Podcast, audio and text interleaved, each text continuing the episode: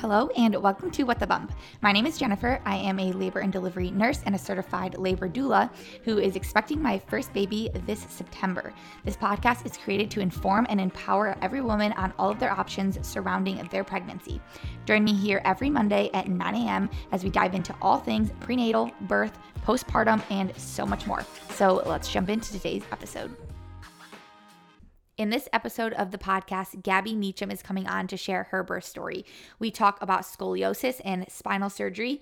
We talk about the Bradley Method birth course. We talk about postpartum depression. We talk about PCOS. And we even talk about how Gabby had a scare with breast cancer during her pregnancy. I hope you enjoyed this episode. Welcome to the podcast, Gabby.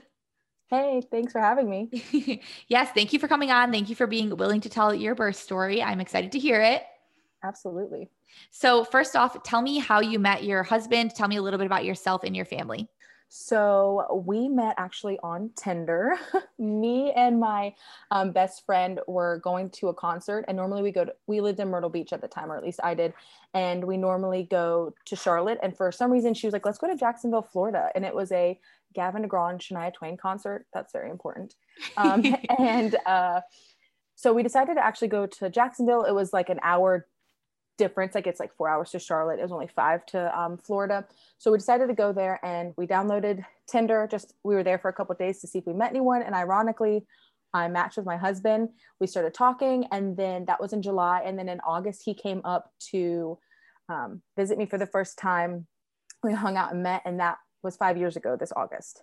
Oh wow! So um, we've been together for five years. We got married in December of 2017. Um, and we actually eloped, and then he got deployed, and then he came back to the States, and we had our wedding in December of 2018. And then um, we've lived in North Carolina for about three years now. So, yeah, he works as an EMT for Charlotte, and I. Um, I'm on maternity leave and I also own a small business making clay earrings. So, okay, that's awesome. So, did you get your wedding in right before COVID? So we actually had our like our wedding with people in December of 2018. Oh, okay, 2018. Yeah, yeah. so gotcha. we got like married and eloped in 2017 and then a year later once we moved here and he got out of the military and we got settled, we had like our actual ceremony, but no one knew we had eloped. Got Oh, okay. Mm-hmm. I, I could swear like in my head that COVID started like three years ago. So when you honestly, when you, I heard you right, like you right. said 2018 and in my head, I just thought yeah, COVID was probably around then too. It feels like we've been in it for light years. Like I don't know what my life was like before it. So I totally get that. And this transition back is like weird. I don't know. It just feels weird. It feels very abrupt in some cases. Like I was walking around the store and people weren't wearing masks and I felt like someone should get yelled at because that's what used to happen but like it's fine now and people are just like looking at it's just weird i feel like everyone is in a haze still yes it's like it changed so quickly to where i look at people like without masks on i'm like you should like be getting arrested right like this is right. illegal and it's not i don't know yeah it's a total right. side note sidetrack there anyways anyways tell me about finding out you were pregnant with your first baby so it was kind of cool. This whole pregnancy in general, like once we get more into it, is really cool to me. I just feel like I saw God play a lot of things in this pregnancy for me, but um, we weren't really trying, but we weren't preventing it. And I have PCOS. So um, it was a kind of a worry of mine. If I could get pregnant, we didn't know if I could get pregnant, and I didn't know if I'd be able to sustain a pregnancy. So we weren't really actively trying. We kind of just prayed whenever it was supposed to happen, it would happen. And so um, last June, June 20th, which is my birthday, we went to Boone for the day. I woke up, I was in like a foul mood. I didn't feel good. My husband's like, We're going, like, get dressed. So we get in the car and we were going to go hike the Blue Ridge Parkway. And it ended up being too crowded. So we drove down the parkway, went to a Publix, got changed, and we went to a restaurant.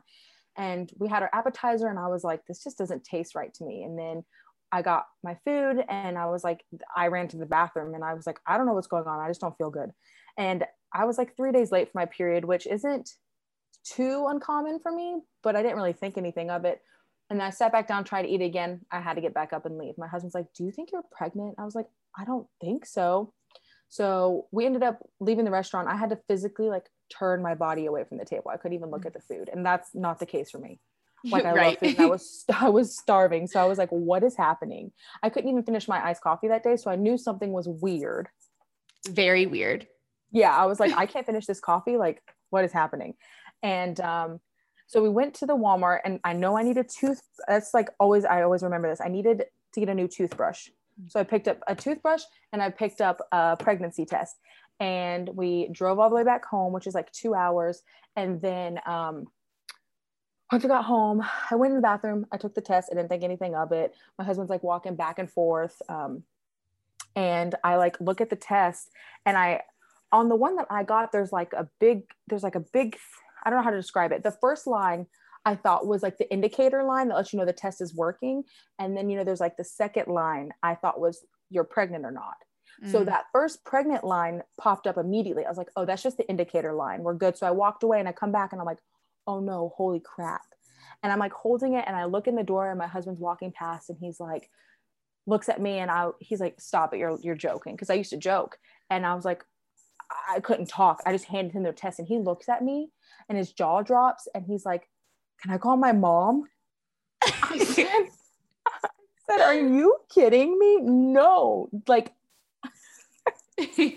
like I just told you I'm pregnant. No, like can, let's just simmer for a 2nd let mm-hmm. Let's so process. yeah, let's process. Like I love my mother-in-law so much, um, and I would have, but I just was like sh- complete shock that this was even happening. And so we sat down on the floor. And we just kind of looked at each other and we laughed and kind of cried. And I was like, "Who's gonna let us be parents? Like this is wild. Like we both love children and wanted children, but it just kind of like whoa. So that's how I found that, out. That's awesome. Like who who's actually going to allow us to take this baby home with us? I... Right. Like I've always dreamed of being a mom and like my husband loves children and I've oh, like my first job was uh, a camp counselor, like all of the things. And then I was just it was so surreal that this was actually happening like for the longest time probably until i was 20 weeks pregnant i was like this isn't real i'm not pregnant what's happening so so you said you were like just a few days late on your period when that happened. I was three days late for my period, and so um, with PCOS, before I found out that I had it in November of 2017 um, via an ultrasound. I had been told for years I just had bad periods, and for some reason, something that year told me like go get a second opinion. I put been put on birth control, and I stopped taking it because it made me like the, my mindset was awful with it, mm-hmm. and it didn't help any of my symptoms and so we were in Florida and I was like, I'm gonna get a different like specialist's opinion. And they found out that I had it. And so I had started taking steps to prepare my body just for whenever I wanted to have kids. And I started to do it with a holistic approach. And so once I started doing that and, you know, kind of watching my gluten and doing some oils and some supplements, I started to regain my period and it was coming every month within a day or two. And so at this point, I was three days late. But if I got stressed out, it would kind of freak out my body. So I just thought that's what was happening. Yes. Um, I didn't, and I also thought my period was coming because my boobs were tender. I was emotional, and I was like, my period's coming. Like it's just a couple days late. So yes, yeah, that's what happened to me with my first pregnancy. That I actually ended up unfortunately miscarrying, but I had a super irregular period. I never got diagnosed with PCOS.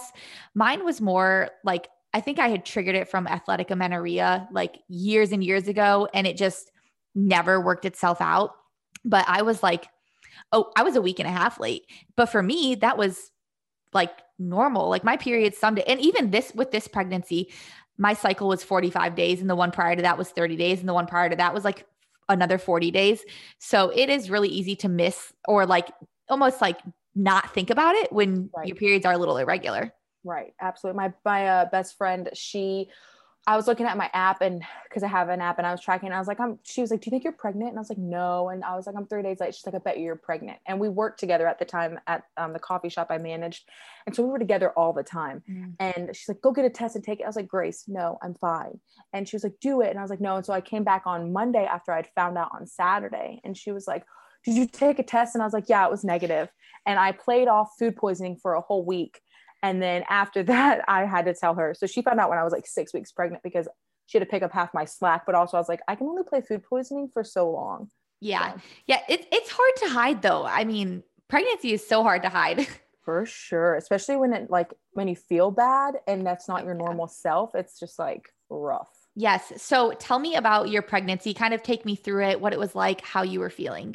Yeah. So, um, I am so thankful I never got sick. Like I didn't have morning sickness, but I had all day nausea. Like it was so weird. It was like as soon as I, I, felt nauseous today, we found out, but it was almost like as soon as I took that pregnancy test and my body was like, okay, you're pregnant, the nausea just was insane. From the time I woke up, even went until I went to bed, even in the middle of the night, mm. the fatigue was unreal. And uh, that lasted until like 12 to 13 weeks. And then uh, honestly, I feel like really blessed. It was such a beautiful pregnancy. Like I can't really complain. Um, obviously, like near the end of it, I got um, like lightning crotch and all of the all of the pain and the things that happen when you're 37 weeks pregnant. But um, it was really great. I tried to work. I tried to work out for the beginning of my pregnancy once I got through the first trimester. Um, and then as a, I worked as a barista, so I was on my feet for eight hours a day, walking a lot. So by the time I got home, I was exhausted. So I kind of like pulled back on working out. I would work out on the weekends, but I pulled back on working out as much as I was because I could tell my body was like, what you're doing at work is enough activity. Right. Um, and I absolutely attest that to um, how well my pregnancy was because I worked up until 39 weeks, I think 38 or 39 weeks until I was like, I could go into labor at any point. So I'm just going to not put myself on the schedule. Yes. Um, but it went really well. We had um, a great anatomy scan and the only thing that was kind of crazy is around, I was sometime in my 20s, like my 20 week time frame, I started noticing on my uh, right breast, I had like some redness and some edema. And uh, it started to freak me out and i was like kind of it didn't hurt i didn't i wasn't running a fever but it just like i noticed it it was weird and i knew something was wrong. So i called my doctor they got me in they thought it could be mastitis mm. but i went to the doctor and even the doctor looked perplexed. She was like it doesn't hurt? It's like no. She's like you don't have a fever? It's like no and so she's like, I've never seen this before. I was like, that's always what you want to hear when you're pregnant. Literally the worst thing to say. I'm like, cool, cool, cool, cool. Okay. Um, so what do we do? And she's like, well, I'm gonna send you to a specialist. And I was like, okay. Didn't think anything of it. Went to a specialist, and this lady was so phenomenal. I couldn't have asked for a better specialist, but she was looking at it, and I got in there, and she could see I was just I was by myself. My husband couldn't come, so it was in the middle of COVID, which luckily he came to some of the doctor's appointments in the beginning and the anatomy scan, but all the other ones he couldn't come to. But anyways, he couldn't come to this one, and she was like, yeah, I don't I don't really know what this is. I'm going to send you over to across the hall to um, ultrasounds. Um, and so this was they sent me over where they do like breast cancer ultrasounds, and I'm already freaking out. So they're looking on my breast with an ultrasound, and the ultrasound text like, "Yeah, I've never, you know, I don't really, I've never seen this, but I'm looking." I'm like, "People have got to stop telling you this." You know what I mean?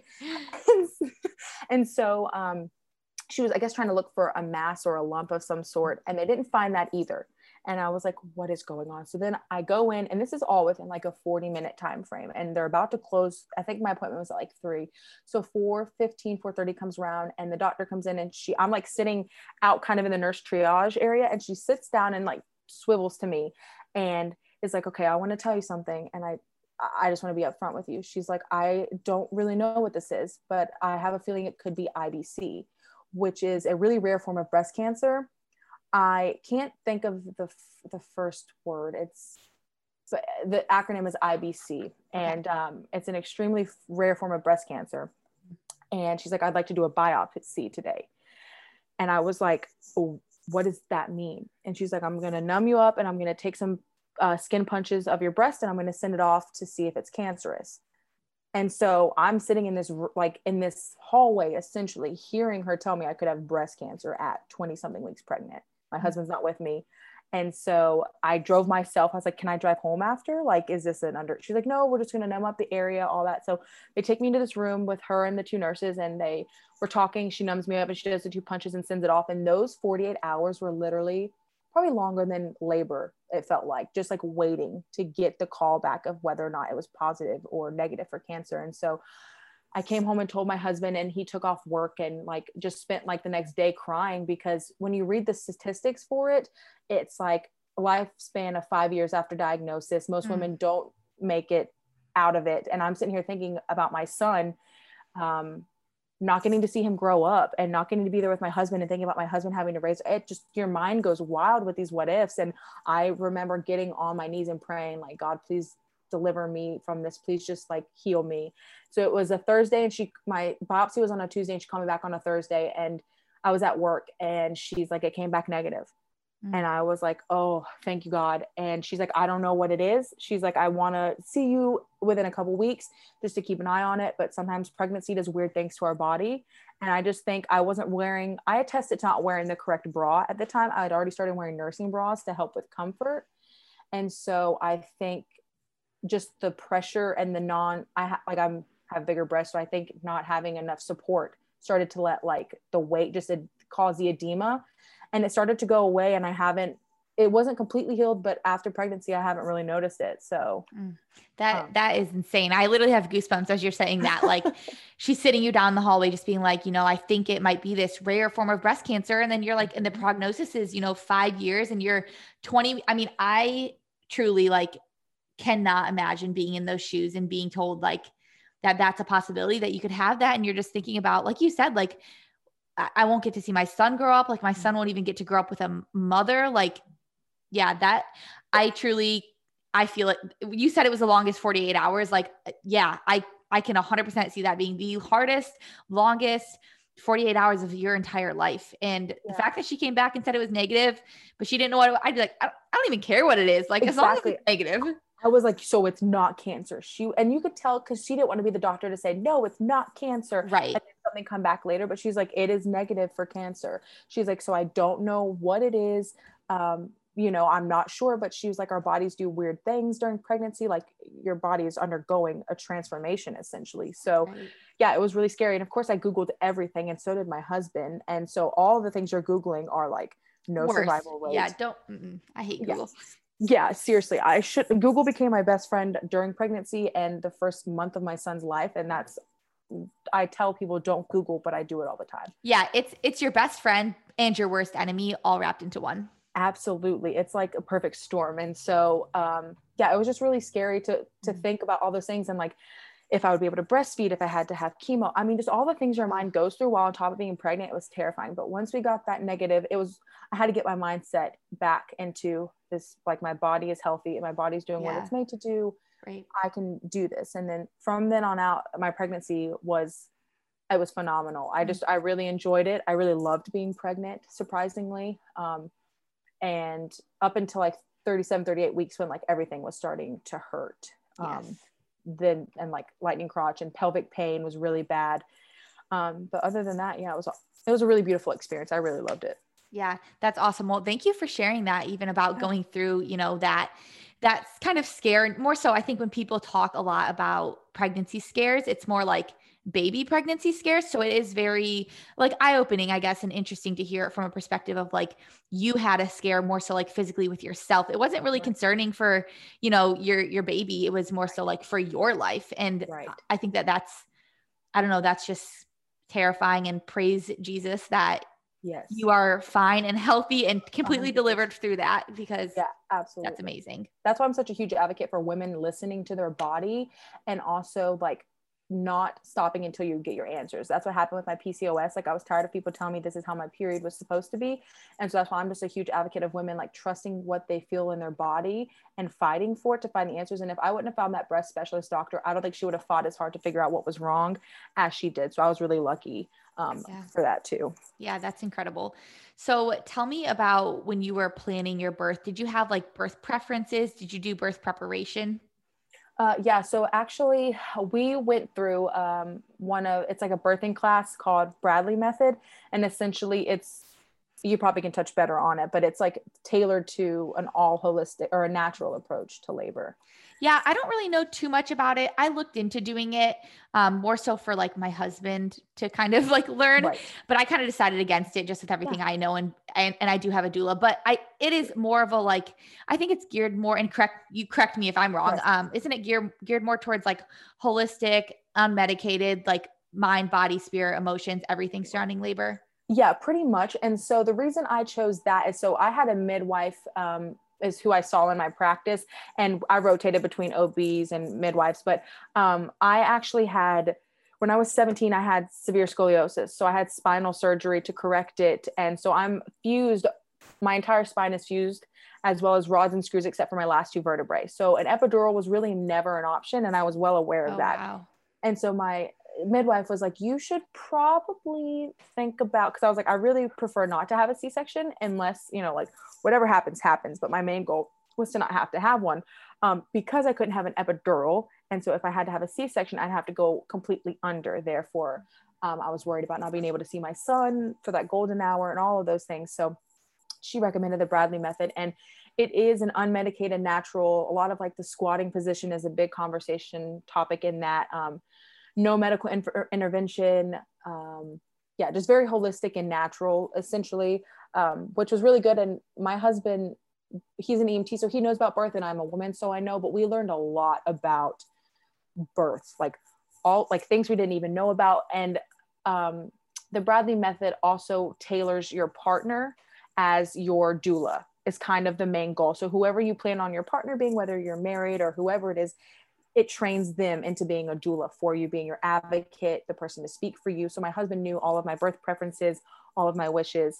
And so going in, we had a pretty solid birth preference list that we had constructed with um, the lady who did the class with us. Okay, that's awesome yeah so it was really it was really good experience for us to learn. A lot of people take it every pregnancy i don't think we'll need to do it again mm-hmm. but it was really good to have that experience. She came to our house two times kind of walked us through how we would labor at home um, and then we went to her house or her it's where because of covid it was held at her house um, and she had visuals notebooks we talked about breastfeeding and all of the things so. That's awesome. How many weeks long was that course?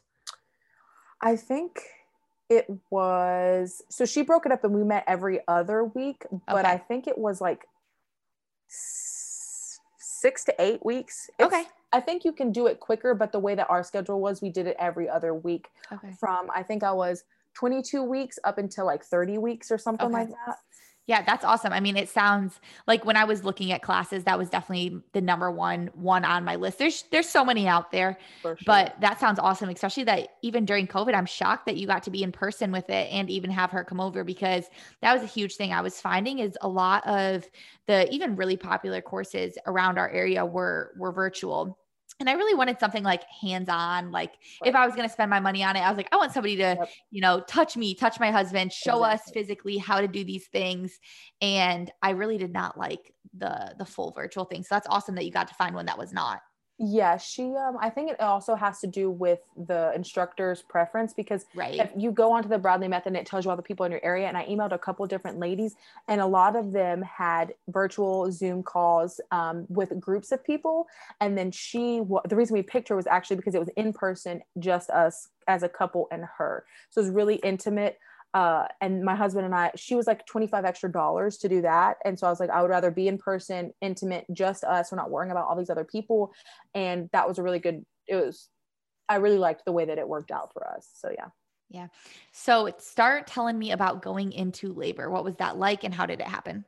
Yeah. I love this story. I feel like I could tell my birth story all the time, but none of my friends have children. So when I tell it, I get so excited and in depth about it. Um, so I went to my doctor, I want to say Thursday or Friday, and I think I just turned 39 weeks.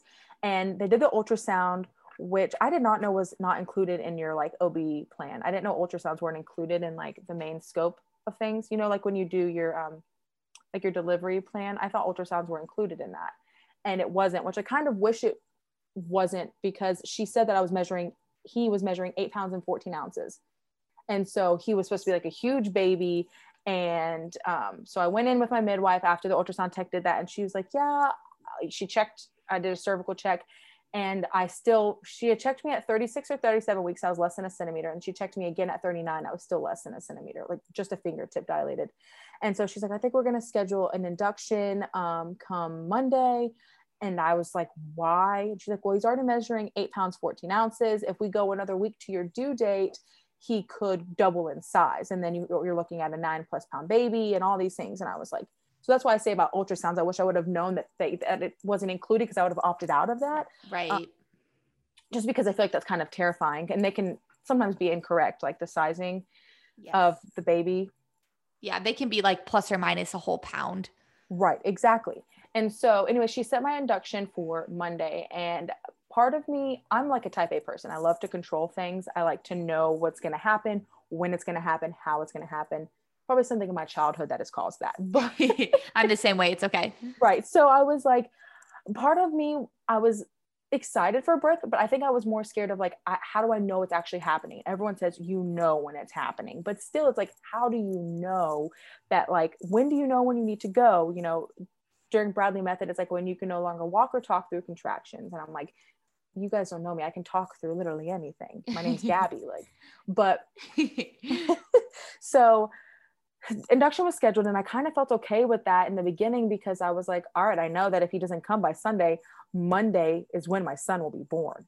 And that was kind of reassuring, but I was also like discouraged because I was like, my body should be able to do this. And that was like my mind trip because also in the Bradley method, they hone in on not doing induction, like letting your body do its work. But when you're in the you know like m- not mainstream medicine but when you're in the system essentially they only let you go so far past your due date for safety reasons. And so i was like torn between being upset and happy that i had an induction date. So i was determined um, to get my body going naturally. And so saturday night me and my husband walked up and down. We live like on a hill and we walked up and down the hill. We did a ton of curb walking i used clary sage on my ankles and over my belly um, and i was scared and my husband's like just do it. And I was, I was like, I put a little bit on. He's like, go put some more on. And I was like lathering on my belly. And um, so we did the curb walking and come Saturday night around uh, like, a, I think probably 11, I started feeling it in my back. And I was like,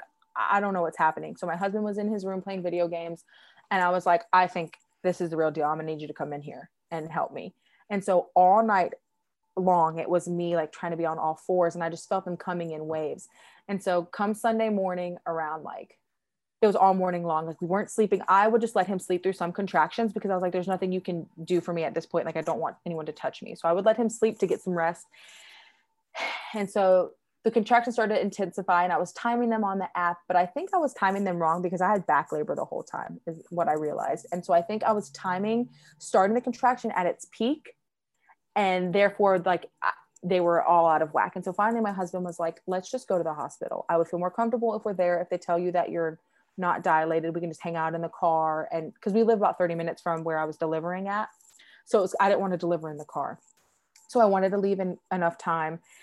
So we get in the car, we get there, go into triage. And the nurse was like, wow, you're really, she's like, what can we do for you today? And I was like, ah, I think I'm in labor that's why I'm here. what can we do for you today? Like, um, I'll take a Chick Fil A sandwich and fries. Like, for real, yeah, with like a side of a newborn, please. Um, I think I'm in labor, and she's like, "You look very like." I think they did not think I was in labor. Oh, okay. And so she, I was, I guess they expected me to be wheeled in screaming because I walked my. Did I walk in, or my husband pushed me in? I think he pushed me in a wheelchair. And um, she's like, "You're very calm to be in labor." And I was like, "Oh, you should have seen me in the car five minutes ago." And she's like, "Okay, can you get on the scale?" And so because I had spine surgery, I just think my pain tolerance is higher than maybe right, most. Right. And so they take me in there, get me back, and they check me, and she's like, "Oh yeah, you're at a six. And I was like, "Oh snap!" I kind of wanted to pat myself on the back that I had progressed to a six. I thought I'd get to the hospital at like a four, maybe, or something like that, but I was already at a six. And so they hook me up, and um, the doctor comes in, and he's like, "So we're gonna keep you." I was like, well, were you gonna send me home? like I was like, I would hope you would keep. You'll me. be surprised. Some people will try to get sent home for a few more hours at like a good six. So what? Yeah. Yeah. No, thank you. or they'd like, be like, "Can I at least like go walk the parking lot for like another hour?" And we're like, "I." for the first baby or just any baby? Uh, no, even if it's like you know their third. If it was my third, y'all better be stand on standby. Like, yeah, which we like to be. So, right. but so that's awesome. Was, Six. That's awesome. Yeah. I was really, I was really surprised with myself. And so, um, doctor comes in and the registration's like trying to get me to give them all my information while I'm in the middle of contractions and they wouldn't talk to my husband. And I'm like, you do realize I'm in labor. And so I have my mask on, and the sweet nurse was like, honey, take your mask off. I don't need you hyperventilating. Like, it's fine, take it off. And so I took my mask off. They wheeled me back to our room. And I was like, in and out of contractions and um, they get me in there they get me hooked up and the doc they were asking so at this point it happened so fast i wasn't able to get my bags out of the car. Uh, i didn't get my birth like preference list out. Um, so eventually like i'm in the room my husband's like do you want me to go move the car and go get our bags? And i was like yeah just hurry. So he goes down and gets it and the nurse is getting everything set up getting me all set up and hooking me up to the monitor and at this point I have like intense back labor. So I really don't feel like I know what a I guess like aren't true contractions supposed to be in the front of your abdomen, correct? I mean, it depends on everybody. And a lot of the thing is, and I don't know if you'll get into this later on, but a lot of that back labor is normally caused by like position of his head mm-hmm. or how he's kind of rotating down. But I would say in general, you know, when, when people are not having back labor, their contractions are more so felt like a tightening kind of in the front of the stomach and then deep into the vagina. Yeah. This was almost like I've always had lower back pain, but it was like debilitating, like down my legs. Like when even when I was at home, I was in the shower and like I couldn't stand. It was getting so bad. So it was just shooting down um, my back. And so they the doctor came in and she checked me and I was at like a seven. And then she was like, okay, we can either break your water and this can move very fast and or we can you know, I can break your water and this can move fast. And I was like, well, what is the difference? Because in my birth preference list, I was like, I don't want my water to be broken. And had a whole bunch of different things. And she's like, well, if I break it, it'll be quick and hard and it'll hurt, but it'll be done quick. And if I don't break it, then you can sit there through those contractions. And I was like, uh, what? I, I, don't know. I guess break it. And so while this is all happening they were calling the anesthesiologist in to see if i could get an epidural. And so the doctor's like all right i'll come back in a little bit and i'll break it. And the anesthesiologist comes in and she's like well do you know what kind of rods you have in your back? And i was like no ma'am i just know that there's rods back there and she's like well i think i could do it and i was like no no no I don't. The word think. No my, thinking. Mm-mm. Yeah, the word think and my spine and my spine are not two words I want to hear together. So let's just keep going. And so, um, and you sound like you're doing amazing. I mean, like I was able to talk. I was just kind of like in the zone essentially. Yeah. And they were like, "Do you want fentanyl?" And I was like, "At this point, I'm not getting an epidural. We're just not going to do any drugs." It wasn't even like a I can like I can do this better than anyone situation, but it was like I asked the nurse what the um, effects of fentanyl could be and she was telling me something about like 15 minutes. I remember hearing the word 15 minutes. Is that right? Um so we don't really use IV fentanyl um, much where I work. We use more of a drug called Stadol, which okay. is probably the same thing because it kind of still is like in that narcotic category. Yeah. But it's more so like you don't want to give it and then have you deliver quickly because it does transmit to the baby, which is okay. fine while they're in utero. Right. But let's say she gives it to you and maybe she was saying she gives it to you and like 15 minutes later you have the baby. Okay. They come out um, and they don't really want to breathe or really do anything because they okay. are they have the the fentanyl kind of a little bit in their system as well, I guess. Okay. So I think that's what she was saying. And I was like, no, no, no, we just won't, we'll just not do it. I'm already this far and we're hanging, we're hanging out. So um, I just remember I'm like gripping, death gripping the side of the bed. I'm on my side. I can't move. Like I just didn't want to move. And in my birth preference, I wrote that I wanted to be mobile. I wanted to move around. I wanted to be on a ball in the tub. And I could think of nothing more that I did not want to do than all of those things. I just wanted to lay there. And I guess it's because it was so much back labor, the way he was positioned. I was just in so much pain. So she comes in and I was like, let's just break the water. And so she breaks my water at we checked into the hospital at like 11:30 and he was born at 2:13. So they break my water and 50 minutes later he's born. And so when she broke my water there was meconium in it and so part of me was glad that she broke it and we knew that. I don't know what could have happened if we wouldn't have known it. Um, but it was, I, I felt, I felt good with that choice. And as soon as my water broke, I can't explain. Like my legs were convulsing. I was like, felt like I was seizing. I literally looked at, I had the sweetest labor and delivery nurses ever. Like I wish I could hug them. And they left, they said goodbye when they ended their shift, but I wish I would have brought them a gift that I could remember their names fully because I love them so much.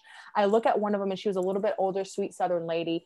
And she was like, honey, that's your body. It is, I'm making a Southern accent, but I just have to. I know it sounds I good. have to for the purpose of it. She's like, honey, that's your body and the adrenaline bringing this sweet baby earth side. It's your body doing its work. That shaking is you. You're, and she just explained it to me and I was like, okay.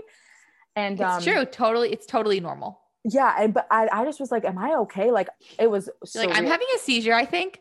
Right. Like my legs were like, yeah, it was wild. And so they're all in there telling me it's okay. I remember at one point I like rip my mask off and throw it at my husband, like just to get it off of me. And they're like, okay, we're going to roll you because we're going to do, I guess it's a spinning babies technique called shaking the tree. And um, they roll me. I'm like, y'all are going to have to help me because I physically cannot roll myself. So they roll me and they start shaking me. My husband's helping and the nurse is helping because when I was on my right side, I was like, I think I need to push. And she's like, honey, your own, the doctor was someone was in there. I don't remember who. And they were like, You're only at an eight. And I was like, Okay, but I feel like something is about to come out. So they roll me over. They're shaking me, shaking me. I was like, I feel like I need to push. And they're like, Do you think you need to push? I'm like, I don't know. I just know that something is happening down there and it feels like a bowling ball is trying to come out.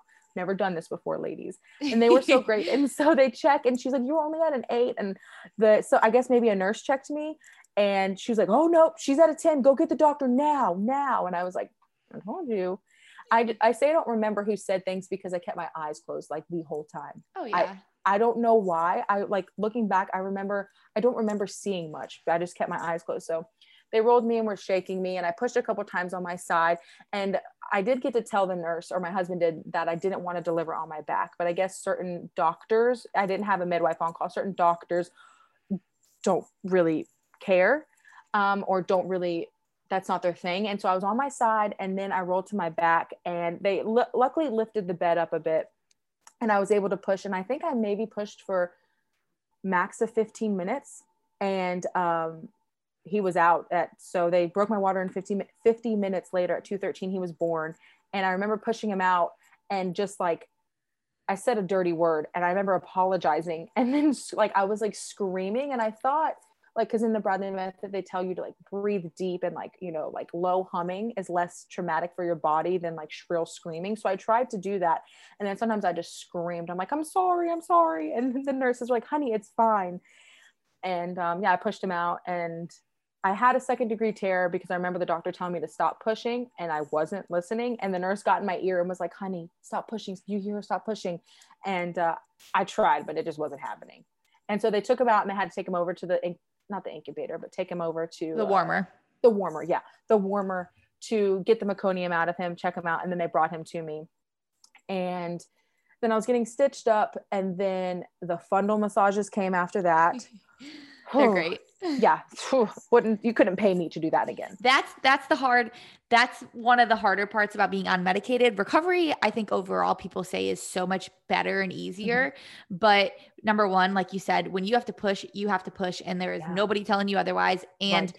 number two, you feel all those initial fundal massages that we do, which are a little bit more of the intense ones, where somebody yeah. with an epidural, usually we can get those first couple good ones in while they're still pretty numb. Oh my god. Um, yeah, you you you don't get that luxury. I I I honestly think that that was probably worse than the contractions I, like she and my poor nurse looked at me and she's like honey i'm sorry. And i was like it's okay. Because i'm like if i get through labor i can get through these fundal massages i was wrong. And then i had some sort of i kept passing clots i guess. Mm. and so the lady that was helping clean me up after the the doctor stitched me up had to go get the doctor again because i was going through chuck pads just like clots were coming out.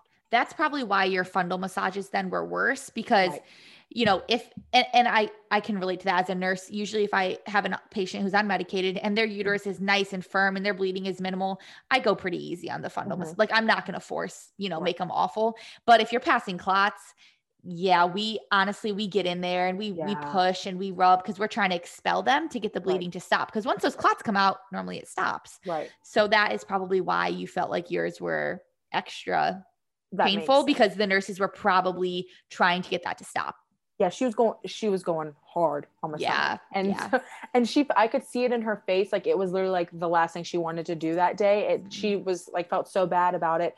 And I guess it was because I wasn't that makes sense. I do remember yeah. her saying she's not stopping, like the bleeding is not stopping. And yeah. so they were and I remember when I could feel the clots come out. So then the doctor had to come back in and I honestly not even trying to be funny, feel like she was probably up to her elbow in my uterus because she was trying to pull out the clots. And side note, five days postpartum, I got really sick and I thought, I, I, was like, this can't be just like baby blues. Like something is wrong. I ended up going back to the ER and I had endometritis. Endometri- yeah. Yeah. It's, it's the infection in the uterus. And then I had a, severe UTI. And I think it was because of just all of that craziness mm. happening. Mm. But. Yeah. Yeah. I mean, when you say they're up to like, they actually, like, they actually are up to their elbows. So you're feeling with, yeah. Okay. Oh yeah, like, most of the time. I couldn't tell. I was like, the light, nothing is working anymore, and I was like, please. He, my son was on my chest, and uh, we were like, because I made that important like uh, we didn't it all happened so fast i couldn't even give them my birth preference list out of my bag so thankfully my husband which is really cool about the bradley method he knew my wishes so he was like we want to keep the placenta for encapsulation which they looked at me strange they're like we want to do delayed cord clamping which i don't think she said because of the meconium they couldn't do it for too long so he was on my chest because i wanted to do the golden hour or and like have that skin to skin immediately but because i couldn't because he had to go to the warmer when they brought him to me i was like when she was trying to expel the clots, I looked at the nurse and I was like, someone take him from me because like I was in so much pain. I was like screaming and like cursing. And the nurse was like, no, he needs to stay on you. Like, trust me, it's actually helping you like more than you know. And I was like, are you sure? Because I feel like I'm going to hurt him. Like I'm like right. trying not to squeezing. Yeah. Yeah. And she was like, no, trust me, he needs to stay there. He like, he's helping you. So. So after they had kind of like retrieved those clots, did did the bleeding kind of stop and taper off? Yeah, it did. I only passed small ones while I was there. And so that's why when I got home postpartum, I got worried because I passed another one that was slightly sizable. And so I didn't know if something was happening. And my sister in law is actually a labor and delivery nurse. And so I called her and she FaceTimed me and she's like, You look really bad. Like, not just like you delivered a baby five days ago bad, but like, so, like you could be internally bleeding. I'm not trying to scare you, but if you passed a clot and you had that previously, I think you should go back.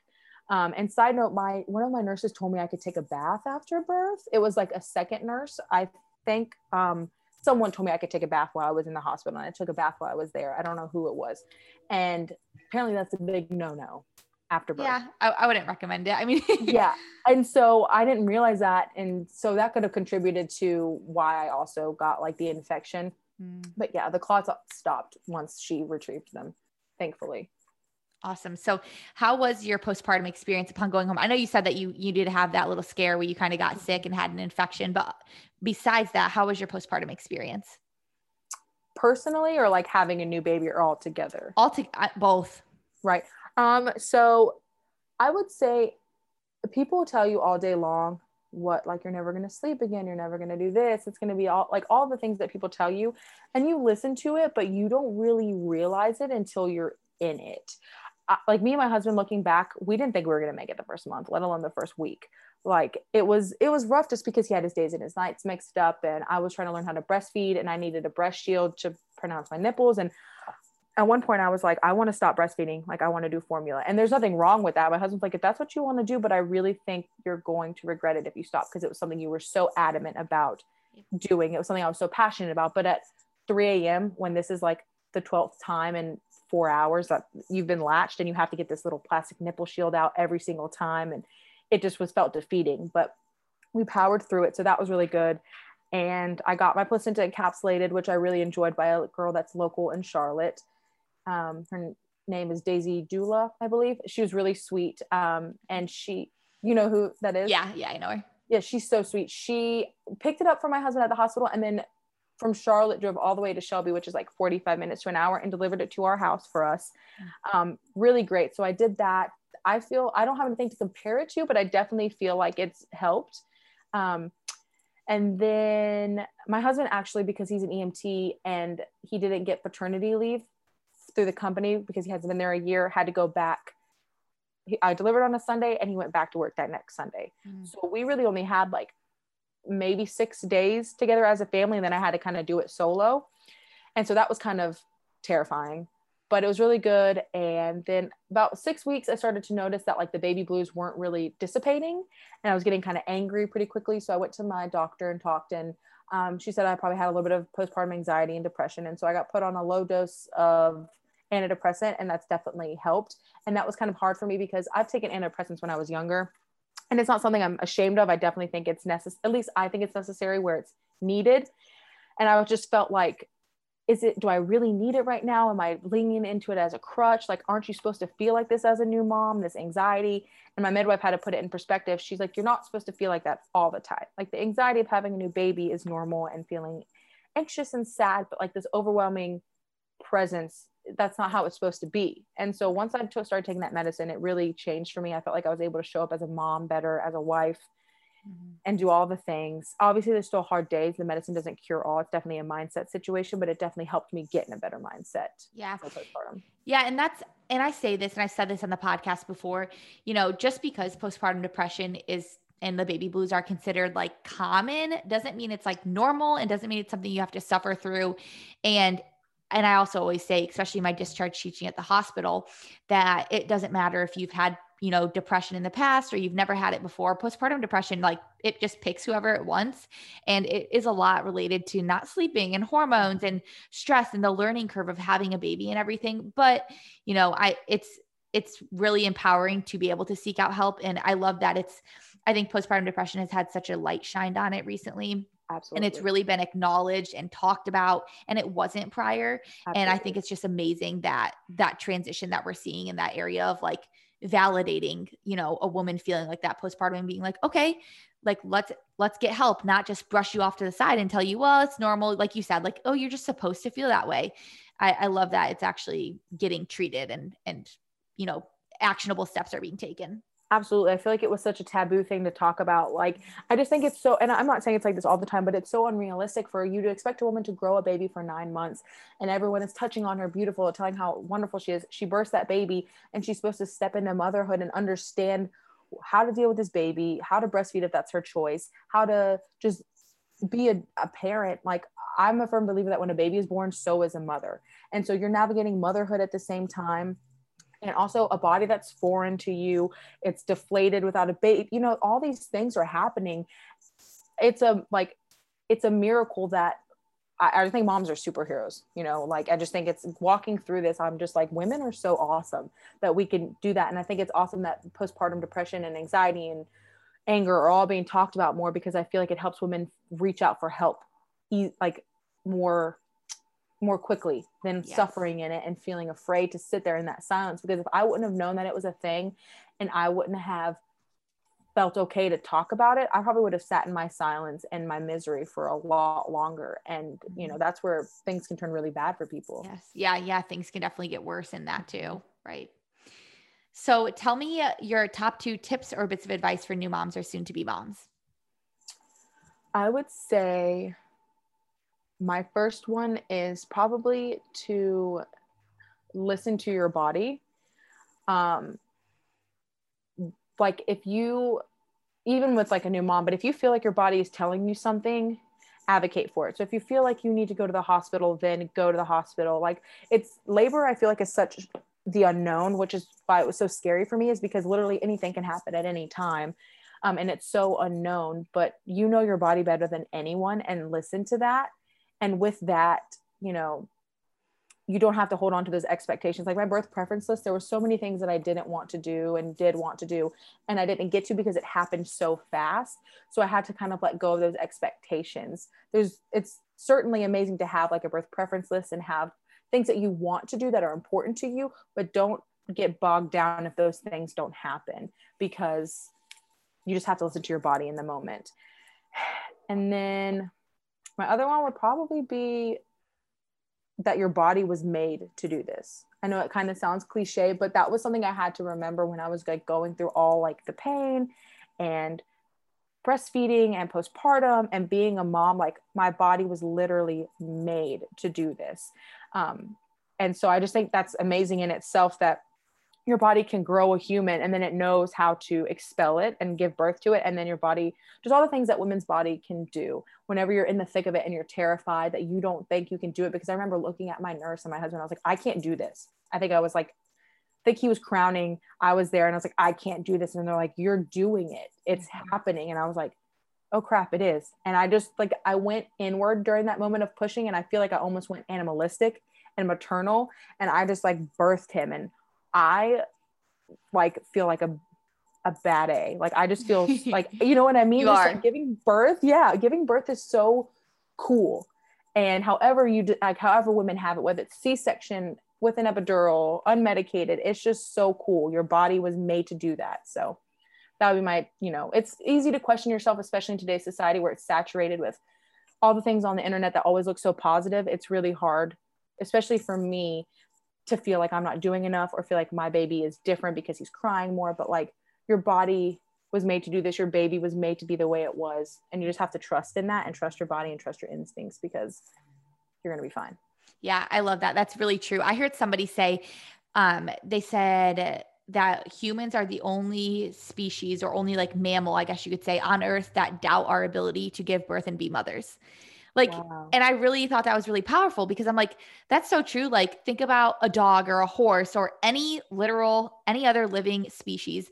They're mm-hmm. not sitting there throughout their pregnancy, like, oh, how am I going to give birth? Like, will it will it come vaginally? Do I can I get an epidural? Will I need a C section? Will the baby be breech? Will I will I be able to breastfeed? Will I have postpartum depression? No other species or mammal on Earth thinks like that except yeah. us. So yeah. I thought that was really powerful. I'm like, that is so true. So it's like you said, animal animalistic, like instinct almost, and I was yeah. like, that made me kind of think of that. Is like, you really do just have to trust your body, trust yourself, and and know that you were you were made to do this and god right. would not give us this beautiful gift of the only way to populate the earth if we were you know not able to do it yeah that's the coolest thing to me is just like looking back and seeing when i look back of how god worked through this pregnancy and worked through my labor and worked through the fact that i didn't have to be induced because I knew if I had to have the Foley bulb and have to have Pitocin that I feel like my without an epidural, my labor could have been a lot more painful than it was. And so that was like my biggest fear and it just was amazing to see how it worked and how my body just did its thing and then you know you come home and it does its thing and how you can i mean i love my husband and i love you know what he does but how like a woman's body can power through so much more without sleep it's just like something clicks on when you become a mother that like you can stay up for hours even though you're exhausted where your husband's like i gotta sleep and i'm like all right go sleep and mm. you just do it because it's just what you have to do it's just so cool. I have so much, I had respect for women before, obviously, but just like moms and women at birth is just wild. So yes, cool. Yeah. We make, we make the world go round for sure. For sure. Well, Gabby, thank you for coming on the podcast. Thank you for sharing your birth story. I'm so glad that I got to just chat with you and just hear your story. It was amazing and powerful and exciting. Yes. Thank you so much for having me. It's been really fun. Thank you for listening to another episode of What the Bump. Make sure to follow us over on Instagram at What the Bump CLT. Check out our website, whatthebumpclt.com. Make sure to leave a review on iTunes, Apple Podcasts, or whatever platform you are listening on. And tune in every Monday at 9 a.m. for a new episode. Remember that this podcast is for educational purposes only.